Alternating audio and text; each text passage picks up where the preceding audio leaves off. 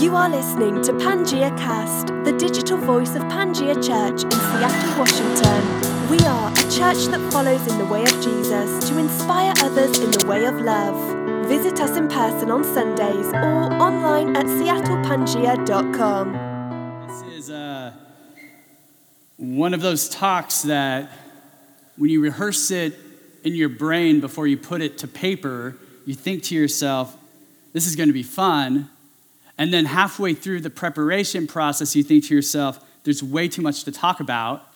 And then towards the end of the kind of process, you're like, well, let's just talk about it anyway. So, so we're, we're going to go for it. And if you haven't been with us uh, before, my name's Kurt. I'm uh, the lead pastor here. I do most of the teaching and vision, that kind of stuff. We've got some other folks on our pastoral team and other people who serve and make this thing happen. And um, I am excited. we have been looking at the book of Revelation, kind of in big picture strokes, right? There's 20, um, there's 22 chapters, and so uh, we were not going to go through those sort of week by week or anything like that, but really trying to just give folks handles for what this book does and how to sort of navigate it. Because what I've noticed about my own journey with Jesus is that the picture I have of Jesus really shapes my experience of God.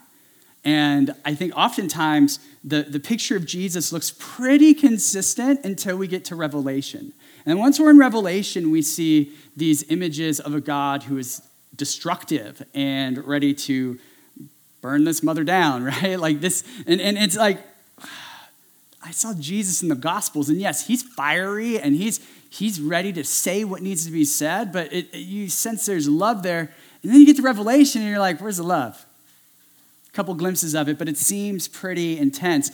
And uh, we, we talked about one of the problems is that we, we often fail to read Revelation as a text of apocalypse apocalyptic, right? Like, like we, we pull Revelation out of two contexts. It's literary context so this exists within a certain kind of body of literature. We call it apocalyptic literature. very poetic in nature, very image saturated in nature. And so if you strip it from that context, well, when you hear an image about a beast coming out of the sea, you might think to yourself, an actual beast coming out of a sea. Or you might go back to your childhood days of watching Power Rangers and like one of those things that come out of the sea, right? What are those things called? Droids, right? Like, and it's just coming out of the sea and it's going to go conquer something, you know? And interestingly enough, it doesn't work that way we, we literalize something that an author never meant to literalize, and that's a problem. And so, so talking about genre has been very important. Um, but we also want to talk about timing. What is this actually speaking to? And what we've said, of course, is that most of Revelation is speaking into the writer John's immediate circumstances. He, he calls it a letter. It's a circular, circular letter that's going to go to seven churches, but it's a letter. I mean, you don't write a letter and think to yourself, I hope in 2,000 years someone will finally read this thing. You know what I mean? Like, that'd be very, like, I am very frustrated often with the United States Post Service. Like, like I'm, I get two day shipping and it comes in four, you know, but I, I can't imagine sending a letter and hoping that someone gets it two millennia later, you know? And, and that's how the, the revelation of John is often read. And so we've tried to really root this thing. That's my introduction. We call it the dragon and the sea because those are two images of evil in the book. Dragon being uh, identified as Satan, the devil, that old serpent from old, right? And, and the sea is actually, in the Jewish imagination, the place where chaos happens. And so that's why there's a beast that comes out of the sea. It's chaotic because that's where the beasts kind of live, right? And uh, so the sea is this destructive image of evil that by the end of the book, the author has to explicitly say when all of this is put back together, the sea is gone. Doesn't mean there's not water in God's restored world. It means that the evil chaos that needs to be tamed has been tamed once and for all. And so so that's where we've been. And I'm going to read you a chapter, like a full blown chapter of this thing. And it's, it's pretty gruesome in its language. And um, we're going to read it now. let it hit us, and then we're going to come back to this passage at the very end of our time together, and we're going to try and fill in some gaps along the way and see if we can get this done by about uh, 11:30. So let's see where we go. Okay, is that is that fair? Not really going to lead you beyond where we're going, but we'll get there. Okay, okay, and whatever, Kurt, whatever, every week. Okay, so Revelation chapter 17 starts like this. Then one of the seven angels who had the seven bowls spoke with me. Come, he said, I will show you the judgment upon the great prostitute who is seated on the deep waters. You hear the water metaphor already? Yeah, just again, remember the image. The kings of the earth have committed sexual immorality with her, and those who live on the earth have become drunk with the wine of her explicit whoring. By the way, other translations use that language even more. I think this one's trying to mix it up with a little more prostitute harlot, but, but understand these are all very vile ways of talking about this image of a person. Then he brought me in a spirit inspired trance to a desert. There I saw a woman seated on a scarlet beast that was covered with blasphemous names. It had seven heads and ten horns. The woman wore purple and scarlet clothing, and she glittered with gold and jewels and pearls. In her hand, she held a cup full of the vile and impure things that came from her activity as a prostitute. A name, a mystery, was written on her forehead Babylon the Great, the mother of prostitutes and the vile things of the earth. I saw that the woman was drunk on the blood of the saints and the blood of Jesus' witnesses. I was completely stunned when I saw her. Then the angel said to me, Why are you amazed? I will tell you the mystery of the woman and the seven headed, ten horned beast that carries her. The beast that you saw was and is not and is about to come. Very confused, right? We don't know what this beast is actually doing in time, but apparently there's a beast. Okay, continuing. I just noticed that again. The beast that you saw was and is not, and is about to come up out of the abyss and go to destruction. Those who live on the earth, whose names haven't been written in the scroll of life from the time the earth was made, will be amazed when they see the beast, because it was and is not and will again be present. This calls for an understanding mind. The seven heads are seven mountains on which the woman is seated. They are also seven kings. Hold on to that seven mountains thing. We're going to come back to it later today. Verse 10. Five kings have fallen, the one is, and the other hasn't come yet. When the king comes, he must remain only for a short time. As for the beast that was and is not, it is itself an eighth king that belongs to the seven, and it is going to destruction. The ten horns that you saw are ten kings who haven't yet received royal power, but they will receive royal authority for an hour along with the beast. These kings will be of one mind, and they will give their power and authority to the beast. They will make war on the Lamb. Remember, the Lamb is Jesus. They will make war on the Lamb, but the Lamb will emerge victorious. For he is the Lord of lords and the King of kings. Those who those with him are called chosen and faithful.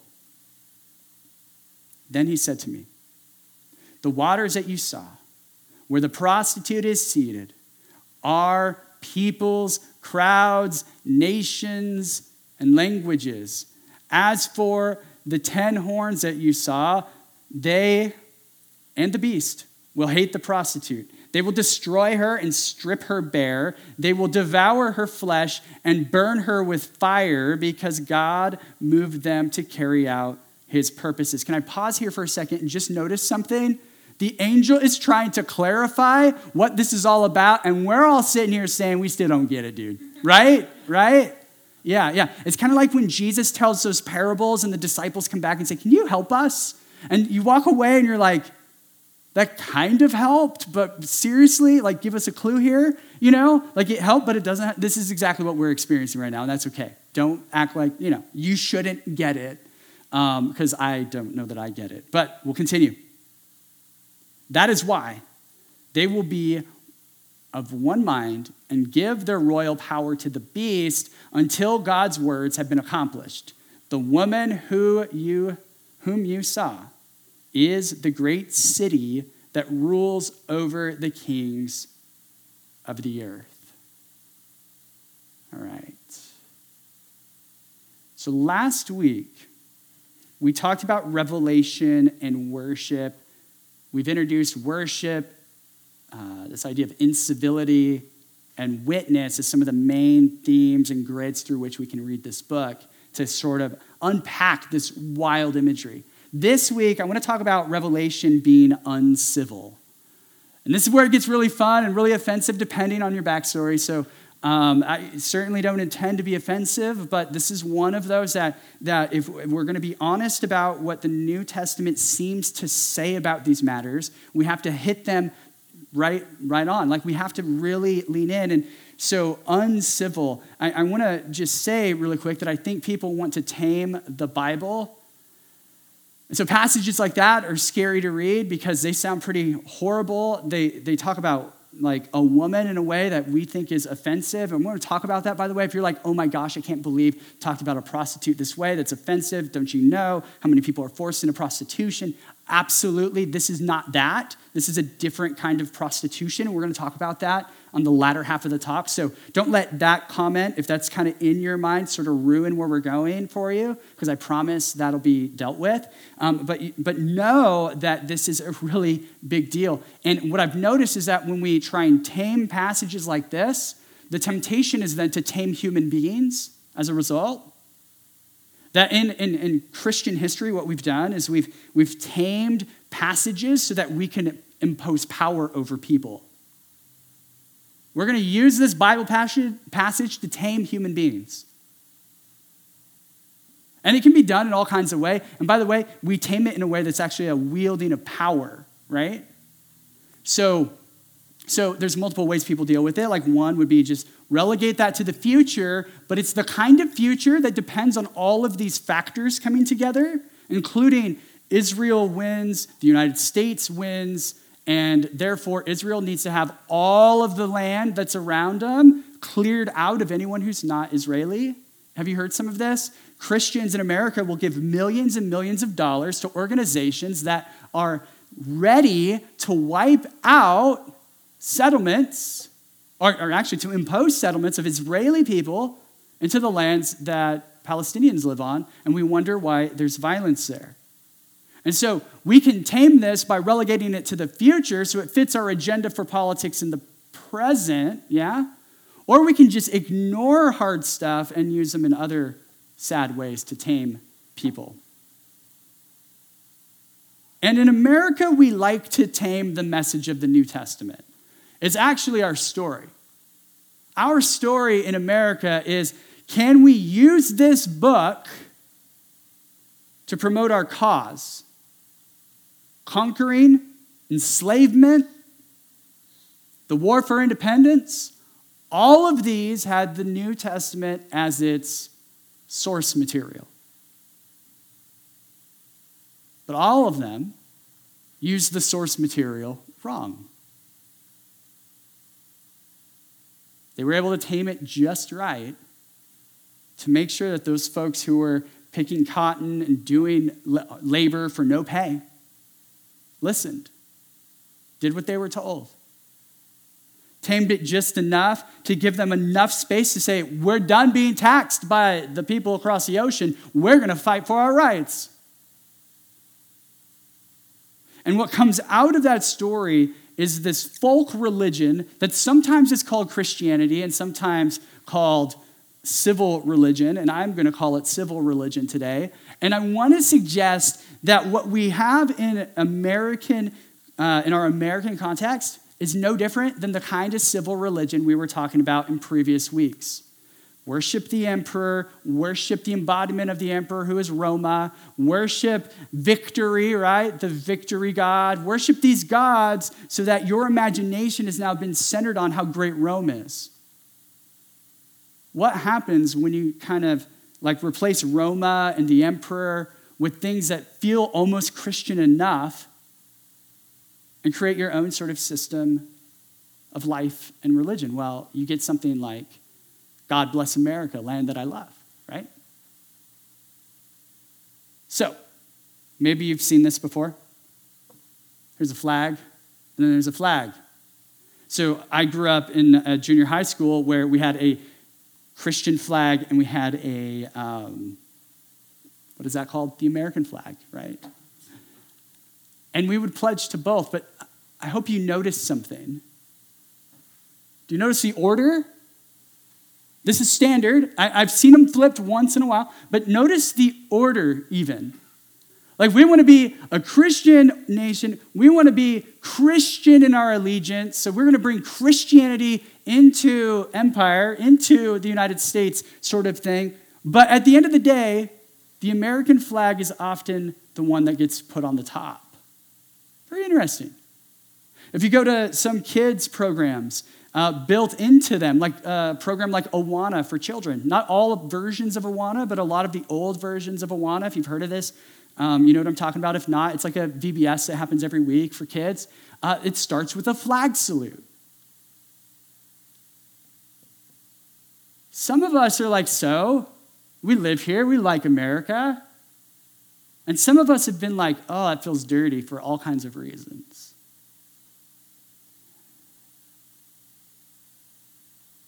It goes even further. There's pledges. I don't know if you've seen these, right? The next one here. I pledge allegiance to the Bible, God's holy word. I will make it a lamp unto my feet and a light into my path, and will hide its words in my heart so that I might not sin against God. But then, after saying that pledge, which sure, that's sort of okay, like I don't have a lot of beef with that pledge, you, you go on to sin against God by pledging your allegiance to something that's not Jesus. What? Doesn't make sense to me. We, we put the Bible next to something we call the Christian flag, which clearly had to have been made up in some like Christian school somewhere someday. Like, hey, how do we get people to think about Jesus and the flag? You know, like I, that has no precedent in anything that I know about. There, there's been this unholy allegiance between the goodness of the United States and the blessing of the God of the Bible. And there's various versions of this. Here's a painting that was floating around a few years ago by Jon McNaughton, Fine Art, can't say words. Uh, Jesus holding the Constitution, a young boy pointing to the Constitution, you know, and um, all of the people, right? So there's a liberal judge on the far right bottom corner because he's pro abortion. And then you've got like the uh, Abe Lincoln who's on his knees before the Lord, just, you know, because he's going to liberate slaves. Even though one time he said, if I didn't have to liberate a single slave and could keep the unity of this place, I'd just go with that, right? And we just are like, oh, he's so abolitionist. Well, no, it's practical. Uh, sorry, I know it sounds so pessimistic, right? But, but let's, let's be real about it. Then you've got George Washington there and, and, I, and you read Revelation and you ask yourself, how is this and that okay? There's a scholar in the 60s. And in the 60s, they're, they're doing all kinds of weird stuff, right? Isn't that that's true of the 60s, I think? And well, the scholar is tapping into something what would have been weird at the time, but I think is so relevant. His name is uh, Robert uh, Bellah. Listen to how he describes religion in America. Is, I think is really important. He says, behind the civil religion, at every point, lie biblical archetypes Exodus, chosen people, promised land, New Jerusalem, sacrificial death and rebirth. But it is also genuinely American and genuinely new. It has its own prophets and its own martyrs, its own sacred events and its own sacred places, its own solemn rituals and symbols. It's concerned that America be a, society as perfectly in accord with the will of God as men can make it, and a light to all the nations. What he's saying is all of these biblical images, all of these sort of like Exodus, came across the waters, chosen people. This is our land. Anyone who's on our land, we're going to get rid of because God has chosen this moment for us. Preachers talking about um, people who are indigenous to this place as though they are Canaanites during this period of our country's sort of organizing and founding. This is the new Israel. Weird, right? I believed this stuff for most of my life. 9 11 happened, let's go get some Muslims, right? It's a problem over there. Fourth of July happens, proud to be an American. Shed a tear during the song. And look, to be clear, I love the United States. Love it. Absolutely love living here, love being a citizen here. I think it has opened up some cool opportunities for me and my family and my friends. But it does come with a cost. It does come with a price. Often that price is for people across the world. Sometimes it's also here in our own city. Then, when you tie the flourishing of America to Jesus or anything pertaining to religion, what you've done is you've co opted Jesus for selfish gain. And the writer of Revelation is warning us don't go there. So that's our introduction this morning. Let's keep going. Um, So, American Christianity struggles with a contested allegiance.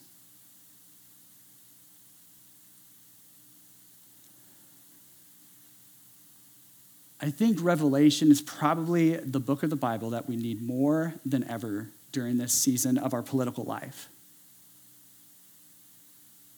Many people, I would say, in our context, were very shocked by this last presidential election. It was harmful because of the rhetoric associated with the campaign of the current president. It was wounding. And yet, I really struggle to think of a single president for whom I could say they really look like Jesus to me. They really look like someone I would want to like give my trust to in some sense. I mean, I, I look at George W. Bush, nice guy. You meet him, you're to be so like, you're to be treated well. I mean, I, nice guy. But then we're like, but he started that war, right? And a lot of us are frustrated by that. Barack Obama comes along. Very nice guy, classy, smart, first black president, a lot of good there. And then he starts killing people with drones. And no one talks about it because at least he's not George W. Bush. What? Quit saying Obama's not a Christian, right? And there's all these wars about who's Christian now, which pre- the writer of Revelation will say, Look at their fruit. In the role of president, following Jesus is really, really, really, really hard. And by the way, I'm not making a pronouncement about either of their faith. I, I, believe they're both sincere. I think they both, in their heart and mind, believe they're doing the best they can to follow Jesus. But the problem is that we have a contested allegiance in this context. And so a lot of us have allowed ourselves to say, yeah, you can go kill people and still follow God. That's easy. Put on your soldier hat this time, put on your commander in chief hat at this time, and then at the next time, go take communion. Go read your daily devotional. You see, what happens when civil religion and Christianity get too close, it starts to get really messy. And the writer of our passage in chapter 17 says this is like sexual immorality. This is like going, going to bed with someone that really isn't going to help you. And so, what we're doing in this series, and by the way, this is uncivil day, so this is why we're getting all, well, blunt, I suppose. What we're trying to do is say, okay, what if we read Revelation on its own terms so that when we see these sorts of mixtures, these contested allegiances, we can say, wait a second. I'm not going to judge your faith. I'm not going to judge your commitment to God. I'm not going to judge your uh, commitment to Jesus. Maybe you're not a pacifist like I am or whatever, right? Like, fine. But when we see God being used as a prop for harming human beings, we should start smelling the poo poo really quickly. Yeah. So, how do we read Revelation? Here's our mantra. We're going to say it together again, again, because my goal is to indoctrinate you with this slogan every single week. So that when you are at Thanksgiving and they say, What about the apocalypse? You can say, Well, it's a revelation of John to Jesus for the church against the empire during the first century. Case, case closed. And you can be like, Oh, what is that? Yeah, no, that sounds like heresy, and that's okay because it will to them. Um, yes, so the first book of the Bible is a revelation of Jesus to John for the church against the empire during the first century. Very important that we capture that vision. And of course, when we say against the empire, we're not saying just against a governmental structure, but the invisible spiritual forces that have given power to those structures the Satan, the beasts, all these things, all these images of demonic evil that we have in the book. It's all wrapped up in that. And of course, it's the seven churches. We got a map here really quick, just as a way of reminder. We have it, yep, there it is. And uh, we know John is exiled to this little island about 37 or so miles off the coast of Turkey there. And uh, these are all ancient cities in Turkey where the letter is to be circulated and we've said this already, but just in case we need to just really nail this down, Revelation invites followers of Jesus into a life of worship, into an uncivil view of empire, and into patterns of witness to the slaughtered lamb. So if you haven't caught on yet, last week is worship, this week is uncivil, next week is going to be what? Witness. Yeah, yeah, yeah. Good, good. You caught on. Um, so I actually think through stuff. It's weird, right? Um, and so, uh, yes, what does this mean for us? Well, first of all, we're going to get into some weird symbols and imagery. We talked about this a couple of weeks ago, but I, I think it's worth just a quick recap. Worshipping the dragon and beasts. Who are these dragons and beasts? Here's a reminder. You saw this slide two weeks ago. The dragon is the devil, the sea beast is likely the military and political power of the Roman emperors. Now, now I'm telling you this, like, oh yeah, sure, Kurt, that sounds great, right? I don't have time to defend this. And so at the end of this series, what I'm going to do is I'm going to point you to every helpful book on this topic so that you can go explore more, okay? So I don't expect that you just take my word for it, but I will point you towards the resources that help you dig deeper, if that makes sense, okay? But I'm going to say it like it's fact because I believe it's fact. But I want you to explore whether you trust the fact that I've given you because it might not be as factual because, well, we live in an age of fake news. Okay, continuing on. Um, Earth Beast promotes the imperial cult by setting up the image of the beast and giving it godlike characteristics, right? So, so you've got the beast of the sea that seems to be this sort of machine that's conquering the world. We might call it the Pax Romana, this sort of vision of the world being carved out by Rome. And then you've got the earth beast, who is the promoter of this worship of this imperial machine, right? Go worship the beast. Go worship the beast. And everyone's favorite number has to come to mind at some point. Yeah. Oh, that slide's upside down. It's actually 999. Sorry. 999. It's a bargain. That's, that's all it means. 666. Did you know that there is a fear of the number 666 in our world? It's very fascinating to me. Um, in fact, there's one county, or actually one city, I believe it's in Louisiana. Let me double check my notes. Yes, in Louisiana, a few years ago, had the option to change their phone prefix from 666 to uh, 749 because residents were tired of the demonic number always being part of their lives, right? And so there's actually a word for the fear of 666 on the next slide here. That's the official term. And I'm going to try and pronounce it for you because it's, it's like trying to say supercalifragilisticexpialidocious, right? Like, like you only learn that because it's in a song. But, but this, actually, it was a a spelling word in my senior year. Our teacher gave us the spelling word, supercalifragilisticexpialidocious. It's really, yeah. Anyway, so I, I think I could still spell it. But this is hexacasio, casioi hexaconta. The fear of 666. Yeah. Yeah, that's it's wild, right? And it's understandable. We've made this number into this crazy, scary thing. I'm afraid of 666 in my own way. If you ever see a movie where there's people that are being all like possessed or whatever, it terrifies you to hear them say 666, right? It's freaky, absolutely. But it's really not that big of a deal, can I be honest? And it does come up in, the, in this book, so I want to read you the passage. This is actually in uh, Revelation 13. It, it starts like this in verse 16. It, this beast it's talking about, right? It forces everyone, the small and the great, the rich and the poor, the free and the slaves, to have a mark put on their right hand or on their forehead. Most scholars think that when you went to the marketplace in order to like go and exchange goods and get involved in civil affairs you would first light an incense to one of the roman gods.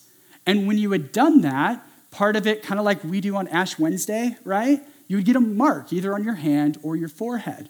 That's what this passage seems to be looking at. It verse 17 will not allow anyone to make a purchase or sell anything unless the person has the mark with the beast's name or, num- or the number of its name. So maybe it was numerically put on, or who knows. Can you imagine how, if you put this into some weird future, it's scary? But if you put it into the first century, it's like, oh, that was happening. That's weird, right? One is, oh my gosh. The other is, that seems kind of dumb, you know? like, but, but it's there. And, and it keeps going. It says, this calls for wisdom. The, John wants us to have wisdom in this situation.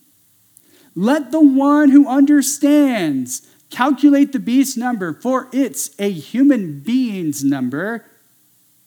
Its number is 666.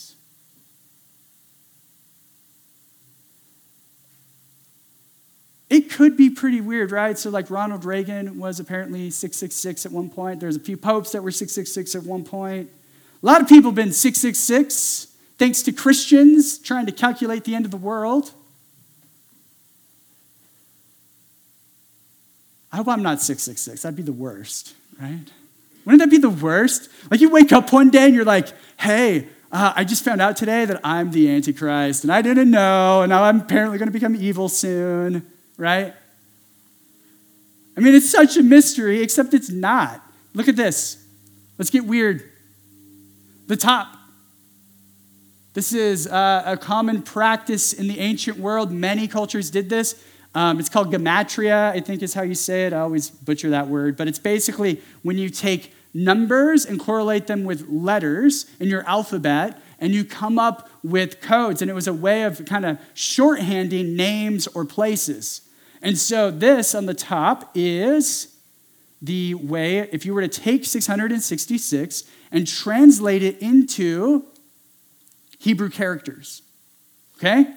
Now, all of those Hebrew characters that you see, Resh, Shemach, etc., um, those are all the numerals that it would take to come up with one person's spelling Caesar Nero.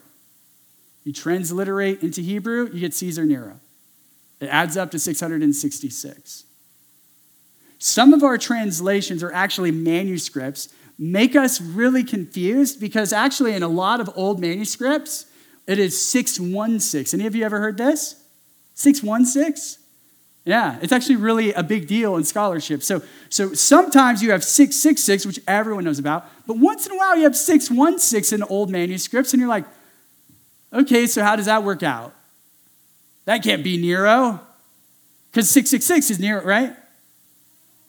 Well, you can kind of do the same sort of thing, and as you do it, uh, when you get to the, um, uh, let me make sure I'm saying this right. If you take the Latin title for Nero, all of a sudden it transliterates to 616, right? So if you take the Greek name, it's 666. If you take the Latin name, it's 616. Both are doing the same thing. So scholars actually have gotten to the point where they say, okay, so the fact that there is a 666 and a 616, and when you compare the two, you still get Caesar Nero, it's pretty good evidence that it's probably just talking about Caesar Nero. Isn't that interesting? But it's all the people that we say it is. It's, it's wild. Do a little, little homework in the ancient world, and you get um, that this is really not that big a deal. Saying, look, this beast, this, and by the way, the word Antichrist isn't in Revelation, so I say Antichrist loosely, but this so called Antichrist, it's Nero who was the emperor during the tick up to the destruction of the temple that eventually got carried out in 70 CE? Nero. How was Nero to Christians? Well, we heard he uh, lit them on fire in his garden sometimes as torches. Oh, yeah, he was a bad guy. We don't like Nero. Nero would kill people for fun. And so during this time is actually um, this understanding because Domitian is now emperor about, you know, a few generations later here, a generation later, 90, 95. And he's understood as a second Nero. Some believe he's like Nero reincarnated during this time. And it comes up over and over again. And so all of this language, all of these images seem to be pointing to there is a system of empire that's going on in the world. It is oppressing the poor, it is oppressing slaves, it is making life hectic and unsafe for people who are marginalized. And you know the number of the person who started all this chaos during our generation. Just go look at what Nero started and what Domitian is continuing. You got the number. So, can you, can you kind of get how uncivil Revelation is really getting? Like, can you kind of see like how, how it's really using image and metaphor and colorful language to really say, look, the, the way the world is is not the way God wants it to be. And it's, it's going down. So we have this image in Revelation chapter 17, coming back full circle. And the language is of Babylon, a woman, prostitute. Babylon again, apparently, because I didn't notice I wrote it once. Maybe I should put it five times. Isn't there a TV show? Babylon 5? Yeah. For five people who watched Star Trek and then watched the show after Star Trek for two years until that show got canceled. Anyway, um, it seems to be Rome. Now, if you know the history of the Jewish people, they didn't just have a massive cataclysmic occurrence in 70 CE, shortly after Paul and Jesus. Back in 586 BCE, Babylon comes into Israel, wipes out everything, destroys the temple the first time. So, can you sort of start to imagine like Babylon destroys the temple the first time, Rome destroyed it another time. Can you already start to imagine why the author of Revelation would like link these two situations? And what we seem to have is the author is saying, look, it's another Babylon reborn. They destroyed our temple all over again. They're trying to take captive our imaginations. But don't you remember the three Hebrew children who refused to eat the empire's food? Don't you remember Daniel and his diligence to be um, a presence of shalom in the situation, but also not compromising who God had him to be? Don't you remember what Babylon was like? Rome is Babylon all over again. To remind us, Revelation chapter 17 puts it this way The kings of the earth have committed sexual immorality with her, and those who live on the earth have become drunk with the wine of her whoring. A name, a mystery was written on her forehead Babylon the Great, the mother of prostitutes and vile things of the earth. They're remembering their past and reshaping their present with this long, storied reality. Why in the world do we have to use that kind of language? Well, here's what N.T. Wright helps us make very clear. By the way, great little book. If you are like, I want to read something, but it has to be accessible and break it down for me, Revelation for Everyone by N.T. Wright. That's a great little devotional resource. If you ever thought about doing devotions in Revelation, you can now. Um, have fun with that. Tell me how it goes.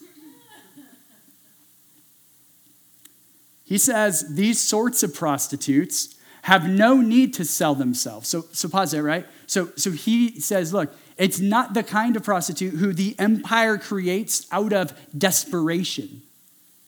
It's not the kind of people who are at the bottom of the situation, the bottom of the economic situation, the bottom of privilege who, out of desperation to feed their kids, to make sure that things are livable, or maybe against their will entirely, become prostituted because that's the way the forces around them have forced them to be. This is the kind of person who has it all and still feels like they want to flaunt it, still wants to sort of like say, hey, don't you want some of me? Don't you want more of me? So they have no need to sell themselves, but who have discovered it's a quick way to make quite a lot of money.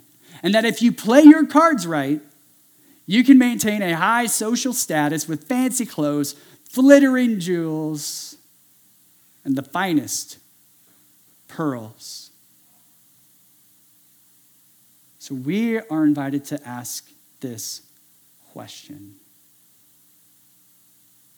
Is compromise an option? That's the question Revelation is trying to get these seven churches to really ask. Is compromise an option? What does it look like to live in a world where the city's surrounded by seven hills? By the way, that's why we know this is talking about Rome. The chapter literally says it's the city with seven hills, and uh, all throughout ancient literature, anytime you talk about the city with seven hills, it's always Rome, every single time. Do we give partial allegiance to the Roman system? Like, how much can we opt in before we've been co opted? I remember in youth group, I was a youth pastor for a while. I'd get this question once in a while about, like, like, how far can I go, Kurt, before it's sin with my girlfriend or boyfriend? Right? I get that question all the time. It's wild. And I'd say, maybe we shouldn't think about like lines, but we should think about honoring Jesus with our bodies, right? I tried to reframe it for him, but it's really hard, right?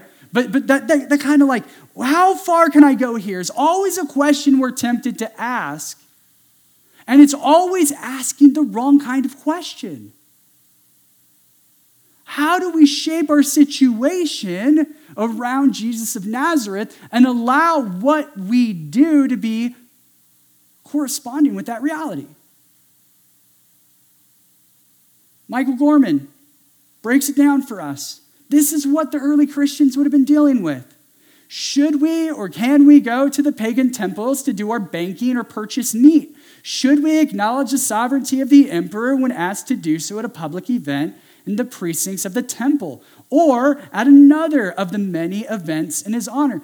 Where do we go to do all of these normal things? The early Christians had to ask themselves whose allegiance mattered more, and there was a cost. John ended up in exile.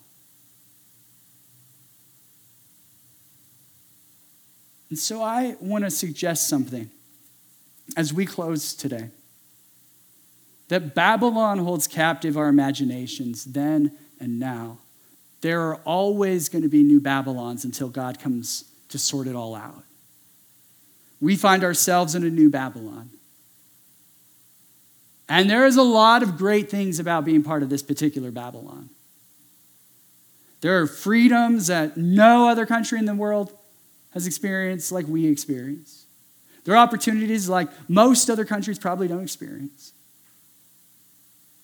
But there is a cost when our imagination slowly gets co opted by privilege, by opportunity, by um, you know, the American dream. And the author of Revelation in chapter 18, this is how he answers the question about should we go to bed with the empire or not? Come out of her, my people so you don't partake in her sins and don't receive any of her plagues. This, my friends, is a sexual metaphor. Stop the infidelity, even if you've started. Pull away from that. Pull away from those, tem- those temptations. Don't get any play. You know, I always say this is like getting spiritual STDs, by the way. I think that's pretty funny. I don't know. Maybe you do too. Um, it's kind of offensive. I, I apologize. But yes, saying, look, you, you don't have to be co opted by this. You don't have to figure out what it means to be in love with King Jesus and the flag. You don't have to mix these worlds in ways that put you at such odds that you don't even know how to navigate your world. You can be different. You can be the alternative. You can look and love and lean into the life of Jesus. And so, as we close today, I want to invite us to follow Jesus, to give allegiance to the author of love, and to be part of the world God is creating. Where is your place in the world that God is creating? Where is your place in this other city? There's Babylon, and as we'll see in a couple of weeks, there's also a new Jerusalem. In that city, there's no more crying, mourning, pain, or tears. In that city, everyone has enough to eat. In that city, there's not anything that's going to draw our imagination away from the slaughtered lamb. The challenge of following Jesus in a privileged empire is navigating where our love will be, where our compassion will be, and which world we're helping create.